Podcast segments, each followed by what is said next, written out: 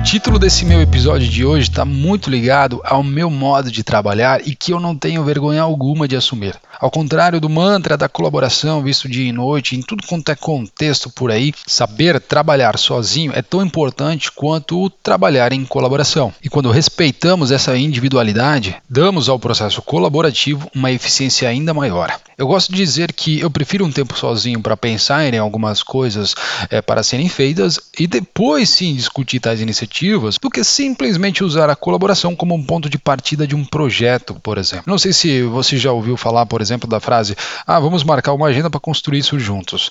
Isso de certa forma me deixa apavorado. Nem sempre é algo que eu consigo fugir. Isso eu sei também que é um problema tanto meu quanto desses próprios dos próprios colegas de trabalho. Isso não é nada pessoal, muito pelo contrário. Nesses casos, eu tento construir coisas por conta e já trazer alguns conceitos pré-definidos, pois assim eu me sinto mais produtivo para o grupo.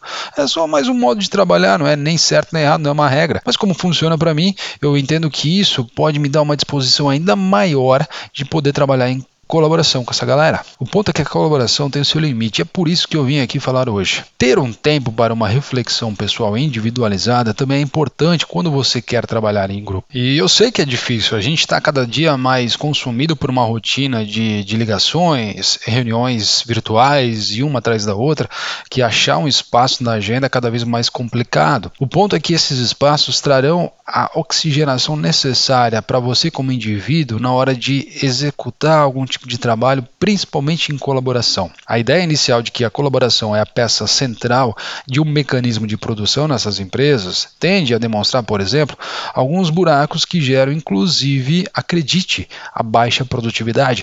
E são justamente esses buracos que a gente não enxerga. Como a gente não enxerga, a gente finge que colabora, no final a gente se sente parte de todo, mas no fim não somos produtivos como deveríamos.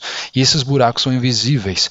A lógica da colaboração, em tese, é justamente contribuir para o resultado final, mas há alguns pontos cegos importantes que precisam ser analisados. E aí, para complementar esse raciocínio, eu trago aqui uma contribuição que eu li uma vez do texto do Gabriel Gomes, um consultor de estratégia de impacto social. Ele aponta ali três diferentes paradoxos da colaboração que eu acho sensacional. Primeiro, trabalhos colaborativos geram a falsa confiança. Ou seja, o aumento de confiança que ganhamos ao trabalhar em equipe é estimulante no curto prazo, porém dificulta nosso julgamento no longo prazo. Nós nos tornamos cegos a informações externas que podem nos levar a melhores escolhas. Logo, nos tornamos excessivamente confiantes no nosso pensamento coletivo. O segundo paradoxo que ele traz é que trabalhos colaborativos induzem em consenso. Dentro de muitos projetos enfrentamos uma questão impossível: escolher entre a qualidade do trabalho e a qualidade das relações no local de trabalho. Quantas vezes já vimos os membros de um determinado grupo se conformarem com uma visão, uma opinião da maioria, mesmo nos casos em que eles sabem que a visão da maioria está errada? E por fim, um terceiro paradoxo que ele traz é o seguinte: trabalhos colaborativos geram preguiça. Lembra da época da faculdade, quando tínhamos que fazer trabalho em grupo? Lembra que sempre tinha alguém que não fazia nada? Quantas vezes você é o único preparado? Essa é uma tendência social natural, a de investir menos esforços quando fazem parte de uma equipe. Quando outros estão presentes, é fácil para todos assumir que a outra pessoa assumirá tal liderança. O que ele trouxe nesses três paradoxos é que muito dos nossos processos colaborativos parte de uma forma como nossa mente interpreta o contexto. Muitas vezes, de forma muito ingênua e até positiva, nos sentimos produtivos simplesmente por fazer parte de algum trabalho em grupo, gerando comentários pontuais sobre ideias que já foram criadas.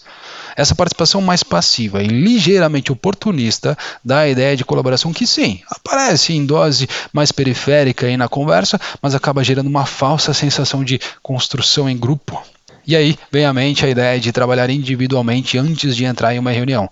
Se o seu papel é apenas gerar pitacos pontuais, tudo bem, que isso seja definido antes do encontro. Mas caso a colaboração seja um valor esperado por todo o grupo, considere um trabalho é, preliminar mais intenso que o permitirá criar mais argumentos fundamentados para a reunião como um todo. Você vai ver que a reunião se tornará ainda mais produtiva quando todos os envolvidos no projeto fizerem troca de boas ideias previamente construídas, melhorando a concepção das ideias como um todo, umas com as outras. No fim, você irá perceber um senso de produtividade e a colaboração muito maior para o seu projeto. Podemos deixar claro, assim como pontua Gabriel em seu texto, trabalho colaborativo é diferente de trabalho em grupo. E assim deixo minha sugestão. Sempre que puder, busque brechas na sua agenda para essas reflexões individuais e trabalhos mais individualizados. Isso poderá ser um ótimo exercício de oxigenação das suas ideias que fará toda a diferença quando você for trabalhar coletivamente.